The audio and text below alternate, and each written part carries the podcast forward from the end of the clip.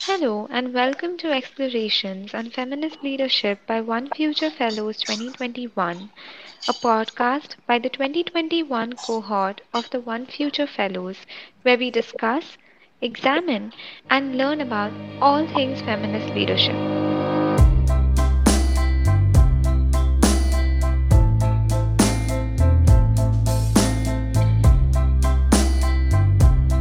I'm Vishwa, and my pronouns are she and her.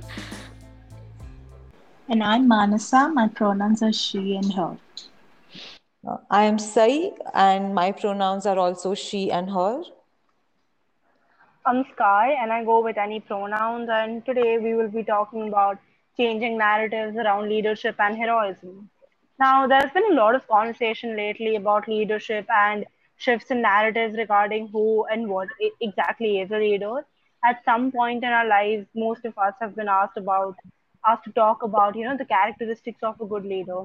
But who exactly is a leader and what exactly is leadership to you, Sai?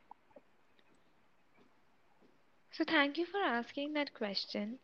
Traditionally, whenever the word leader came up, the immediate word synonymous to that would be authority, influence, captaincy, command, dominance, so on.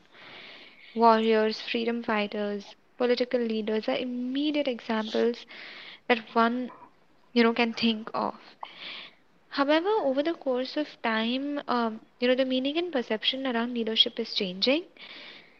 Values such as respect, holding space, empathy, compassion are slowly making their way through, you know, some of the words associated with personality of being a leader. And after having conversed with several people, some already established leaders and some budding ones, I realized that each one perceives leadership so differently. And it's like leadership is not one size fits all.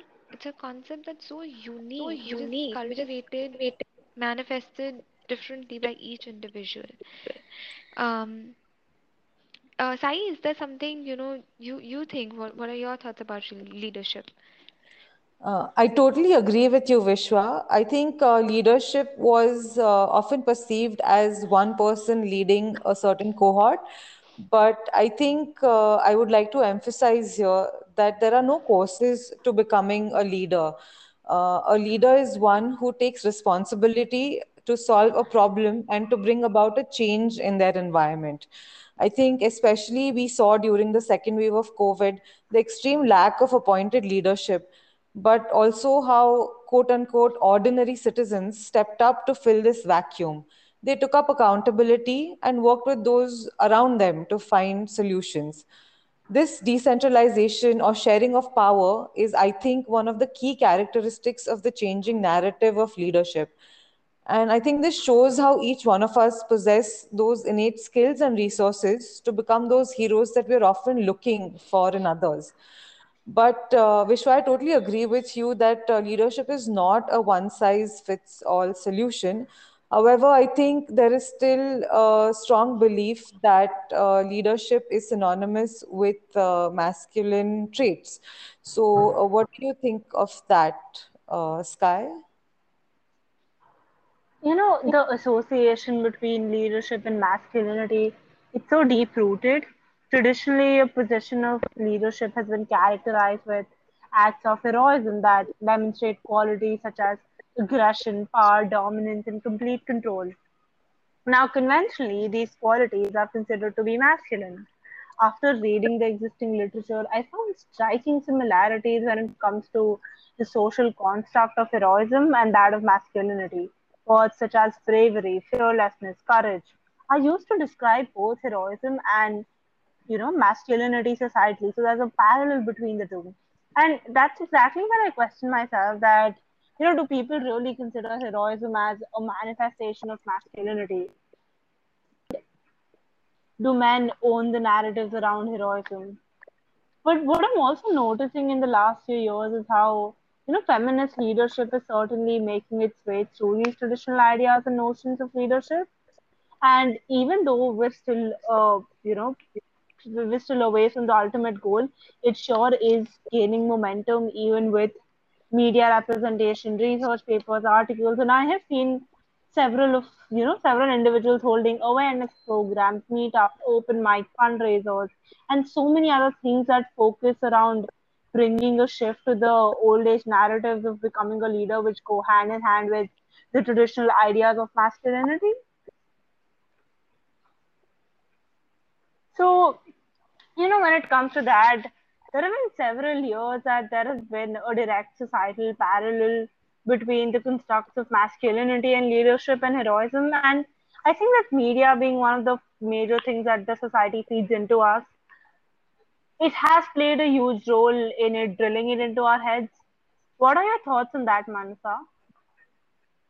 Yes, guys. So, as you mentioned, uh, uh, heroism is definitely a manifestation of masculinity in the traditional society, and uh, we surely have to hold uh, media accountable for this kind of uh, image uh, that we currently have. And you know, there are so many superhero franchises like Marvel, DC, and Power Rangers, and majority of these superhero characters are white cis heterosexual men exhibiting masculinity and there aren't enough uh, representation of other genders, sexualities, and ethnicities. If you see the statistics, only 12% of the comics in the leading superhero franchises have female protagonists.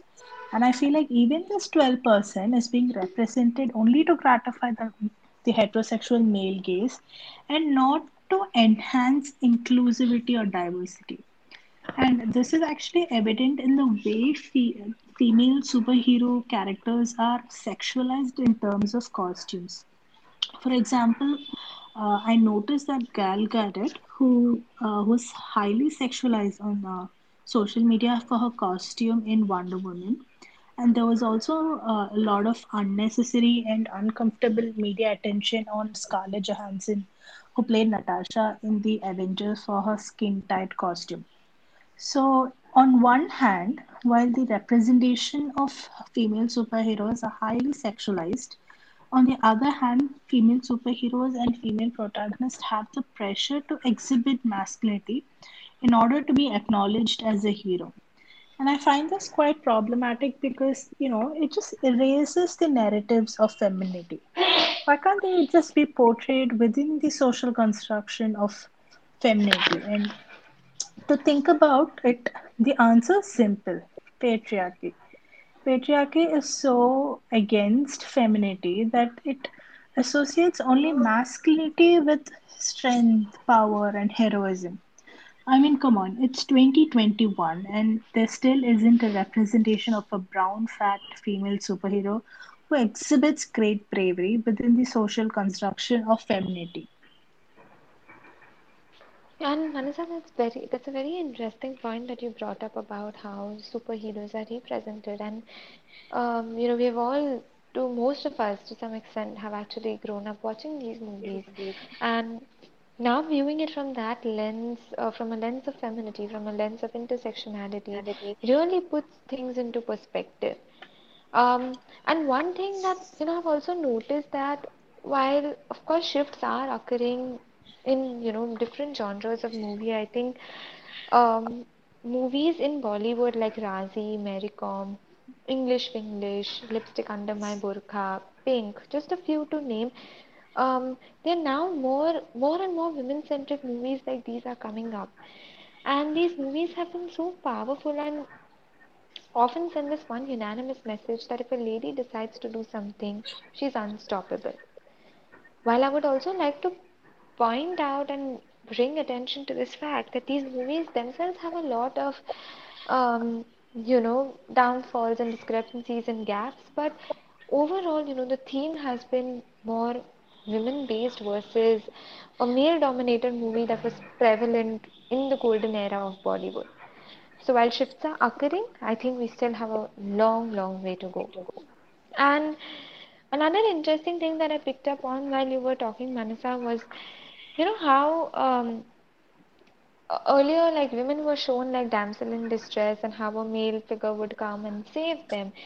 That brings me to discussing this really uh, interesting concept of male savior complex. Um, if you could just share, what are your thoughts on that? Uh, yes, Vishwa. Actually, that, this one's a interesting uh, topic to discuss. So, male savior complex, I think a lot of us would know it as uh, white knight syndrome. So, basically, it is a need to save people by trying to fix their problems, even if they didn't ask for help. And uh, I think more, I feel like most men have this intense need to help a women in tasks like lifting heavy bags or reaching out, reaching for something on the top shelf, or even uh, opening a jar. And uh, I suggest that this tendency is rooted in misogynistic attitude as they see women and femininity, uh, as they associate women and femininity to weakness or physically unfit to carry out these tasks. And uh, this is, in fact, why men take the lead on executing physically challenging tasks. Uh, you know, it is just to make themselves feel good that they did something heroic by quote unquote helping out a woman. Uh, and uh, I also want to share something. Uh, I once uh, came across a male so called activist who spoke at a rally that seek justice for a victim of sexual assault. He, in front of hundreds of protesters, said that men were created quote unquote stronger than women to protect women and not to abuse them. And again, this is uh, this is another thing that I uh, found extremely problematic, and this was straight up gaslighting, to be honest. And you know, men just feel like it is heroic uh, thing to not harass anyone. Men feel like it is a heroic thing to do the bare minimum. I totally agree with you, Manasa, and thank you for sharing uh, your perspective with us. And also, Vishwa, for talking about the shift in perspectives. Uh, I would like to ask you uh, all what are your thoughts on the some of the major struggles that women face, both to become leaders and the struggles that they face once they manage to uh, actually become leaders. Skye, what do you think about this? You know, you've seen how often and how easy it is to label a woman in a leadership position as arrogant or someone who got the position by chance.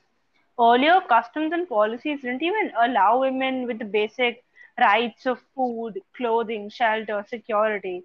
Till date, if a woman, you know, outgrows a man in terms of personal or professional relations, it's it's often looked down upon. The feelings of insecurity, uh, the male ego, jealousy, inferiority, and resentment are closely related to this narrative surrounding women empowerment and leadership. I think. Those were such important uh, emotions that you mentioned inferiority, jealousy, insecurity, and I think the primary root cause is also how these emotions start, uh, you know, uh, becoming deeply rooted since the very beginning, since the childhood. You know, there are certain narratives in the Indian context that, you know, blue is for boys and pink is for girls. Even I have seen personally how you know parents would get like kitchen set for girls and uh, you know cars and maybe something like books and stuff for boys and while this culture was present earlier i think one more thing that comes to mind would be how people had that stereotype of only uh, girls can maybe go for arts and you know boys go for uh, science and commerce. But i think there has been such a huge shift since then how uh, you know people like uh, currently also i think a lot of leaders a lot of um, you know these streams they're all merging and it really shows how intersectionality is also coming to play over here where there is no disparity no discrepancy based on gender or sexuality. While we still have a long way to go but i think we are slowly bridging that gap. And these things uh, you know these uh, gender differences uh, in terms of uh, the toys they play with or the stream they choose everything is kind of fading away with inclusion setting in um, and nowadays i think in the world of feminism a lot of words of lib- uh, liberation autonomy uh, women empowerment gender mainstreaming have gained momentum And over the last 30 years, there has been extensive research conducted in the uh, field of feminist leadership and intersectionality. But it is only recently we as a community are understanding of power and organizational behavior that has emerged during this time in the light of feminist leadership. I totally agree with you, Vishwa. And I was just thinking about the reasons why this shift has been happening. Uh, I think it's because uh, it's a result of an increased number of women in uh, all kinds of workspaces fighting the everyday fight uh, to create a more equitable professional environment as well as a domestic environment where men have also been uh, sort of the leaders in that space. I think the advent of technology and the access to information have also been a significant contributor in creating uh, these opportunities and educating people on fair practices. I think, uh, although organizations initially resisted forced changes uh, to increase uh, diversity, to increase inclusivity and equality, I think a need to uh, a need to keep up with the changing times has also required them to embrace these changes and also effectively created uh, the required impact. Absolutely, Sai. I hear you all. And you know, we have been talking about feminism and leadership even earlier, and I would like to uh, understand more about this thing called feminist leadership. So, what exactly is uh, how, how, how does it focus on women being in a place of power and authority, or let me put it this way: what, according to you, is feminist leadership? You know, essentially, the idea of feminist leadership is one that's really highly debated upon and has been for centuries at this point of time. The thing is that the major idea is considered to be so controversial when ideally it's certain problematic follows of the idea that rather are controversial than the idea itself. Feminist leadership essentially focuses on elements of safety and security And you know, when you see um, Skye, that I think a most important point and one of the basic needs, safety and security, I think is such a crucial element to survival.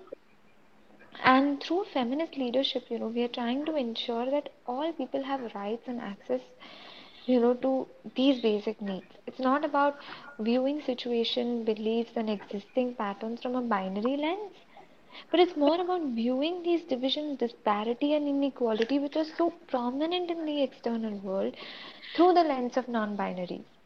And you know, as Olufemi puts in her book, uh, which is called, Femi- called Feminism Interrupted, she says that feminism has a purpose beyond just highlighting the way women are discriminated against. Feminism's task is to remedy the consequences of gendered oppression through, you know, organizing different ways of thinking, restructuring, and reframing how we think of ourselves as potential human beings. It focuses on values and virtues heavily grounded in those values and virtues of radical acceptance, compassion, something that is more collaborative and circular versus stringent and directive. I hear you, Vishwa, and a very relevant example comes to mind. Uh, I was speaking to a close friend recently who has been working in a global manufacturing giant for the last 10 years. Uh, this happens to be a predominantly male space, and she was telling me about the change in leadership that she's observed in the last decade where when she joined, uh, she witnessed uh, yelling matches between grown men uh, because they thought the loudest one was uh, would turn out to be the leader, or who the he could end up uh, uh, making the decision for everyone. But she mentioned how this fear-based environment has changed into a trust-based environment, where earlier a leader might insult uh, subordinate to create fear among uh, his uh, peers in order to get work done from them. But she mentioned how this has changed to a trust based environment where a leader actually ends up mentoring his team and believes in situational leadership. Uh, which is now considered more effective than a one size fits all approach that we talked about earlier. So I think this was a very relevant example and an optimistic one as well, where she also mentioned that uh, multiple layers of hierarchy have also been removed now, and uh, a global manufacturing giant, a corporate, is trying to build a more horizontal organizational structure. So I found it to be really optimistic and uh, telling of the shifting narrative of leadership that we've been talking about. Thank you for sharing that example, Sai. And uh, I think it draws a clear line between uh, who a boss is and who a leadership, uh, who a leader is. And I think that moving on into the contemporary world, this is the kind of uh, leadership structure that uh, I hope to see uh, in uh, organizations across India and also the world. Uh, for me, overall, I believe that feminist leadership needs to be intersectional. And as Kimberlé Crenshaw, the pioneer of intersectionality, highlighted, how we all have different identities and how these identities overlap incongruently. And people face variety of discrimination due to these overlapping identities. So we need to take into account all these factors and pursue a leadership in a more inclusive pattern. Uh, I totally agree with you, Manasa. And I too believe that there needs to be a shift from the binaries of male female leaders to a more collective one. Uh, I think I would like to start a conversation around these individuals who are currently working from the lens of feminist leadership. Is there anyone who comes to mind for you, Skye? There are so many actually. I don't know who to begin with. Um, so, like starting with the one who coined the term intersectionality in the first place, Kimberlé Crenshaw. What a lady! And then you know there are so many. Uh, Angela Davis, one of the best known leftist writers, and Kiruba Munusamy, one of the best like you know uh, DBA activists in India, and then queer activists who have played a crucial role in working towards the inclusion and intersection leadership, such as Helen Tavares and Sandra Moran. And I don't think we can talk about queer leadership without talking about Marsha P. Johnson, without whom Pride wouldn't have existed in the first place. Then B.R. Ambedkar, one of the first intersection leaders of India. And then considering the current socio-political scenario of India, leaders like Umar Khalid, Safura Zargar, Devangana Kalita, Natasha Narwal, and so many more have like truly inspired me. Absolutely, Skye. Uh, all these names that you mentioned, their words and works, they have definitely uh, inspired me personally, and uh, I really liked how you uh, mentioned about mentioned how there there doesn't need to be a male female binary, and uh, the leadership has to be uh, intersectional in nature. And uh, yeah, so thank you for sharing your thoughts. But before we end today, any last thoughts you would like to share to our listeners today, Sai? Uh, sure, Manasa. Uh, I think in my journey, I've noticed how leadership as a value is required in all aspects of life, be it personal or professional, uh, bringing shifts in existing ways of living and moving with time. Uh, requires us to have a control over and a vision about what we want to do. So I think I would say that those personal shifts that we invite to our lives on a day-to-day basis, the challenges we cope with, and the courage that we put across, uh, maybe uh, to prove a point, or uh, even if people dismiss our thoughts, or when we overcome the fear uh, and rise strong in the face of adversity, or whether it is only to show up for an exam or to meet new people or surviving a pandemic which we are which all of us are doing right now or whether it's a first job interview or it is to start one's own organization i think we're all leaders. So, uh, we all wear those invisible capes. The art i think here is to be just a little more cognizant of the same.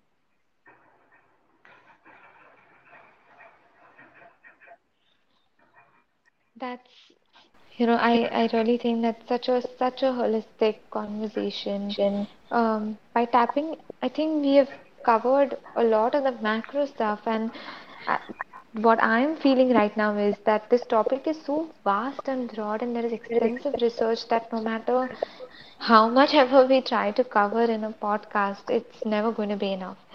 So, thank you to all our listeners. Thank you for joining us and listening to us today. We really appreciate your support. If you like this episode, please follow us on Instagram and Facebook at One Future Collective. You can also follow us on Twitter at One Future, One Future underscore India. And keep an eye out for future episodes on explorations on feminist leadership by One Future Fellows 2021. Please leave us any questions, comments, feedbacks for us on Anchor or in our DM. We look forward to hearing your thoughts. Until next time, take care of yourself and we hope that we can explore more together.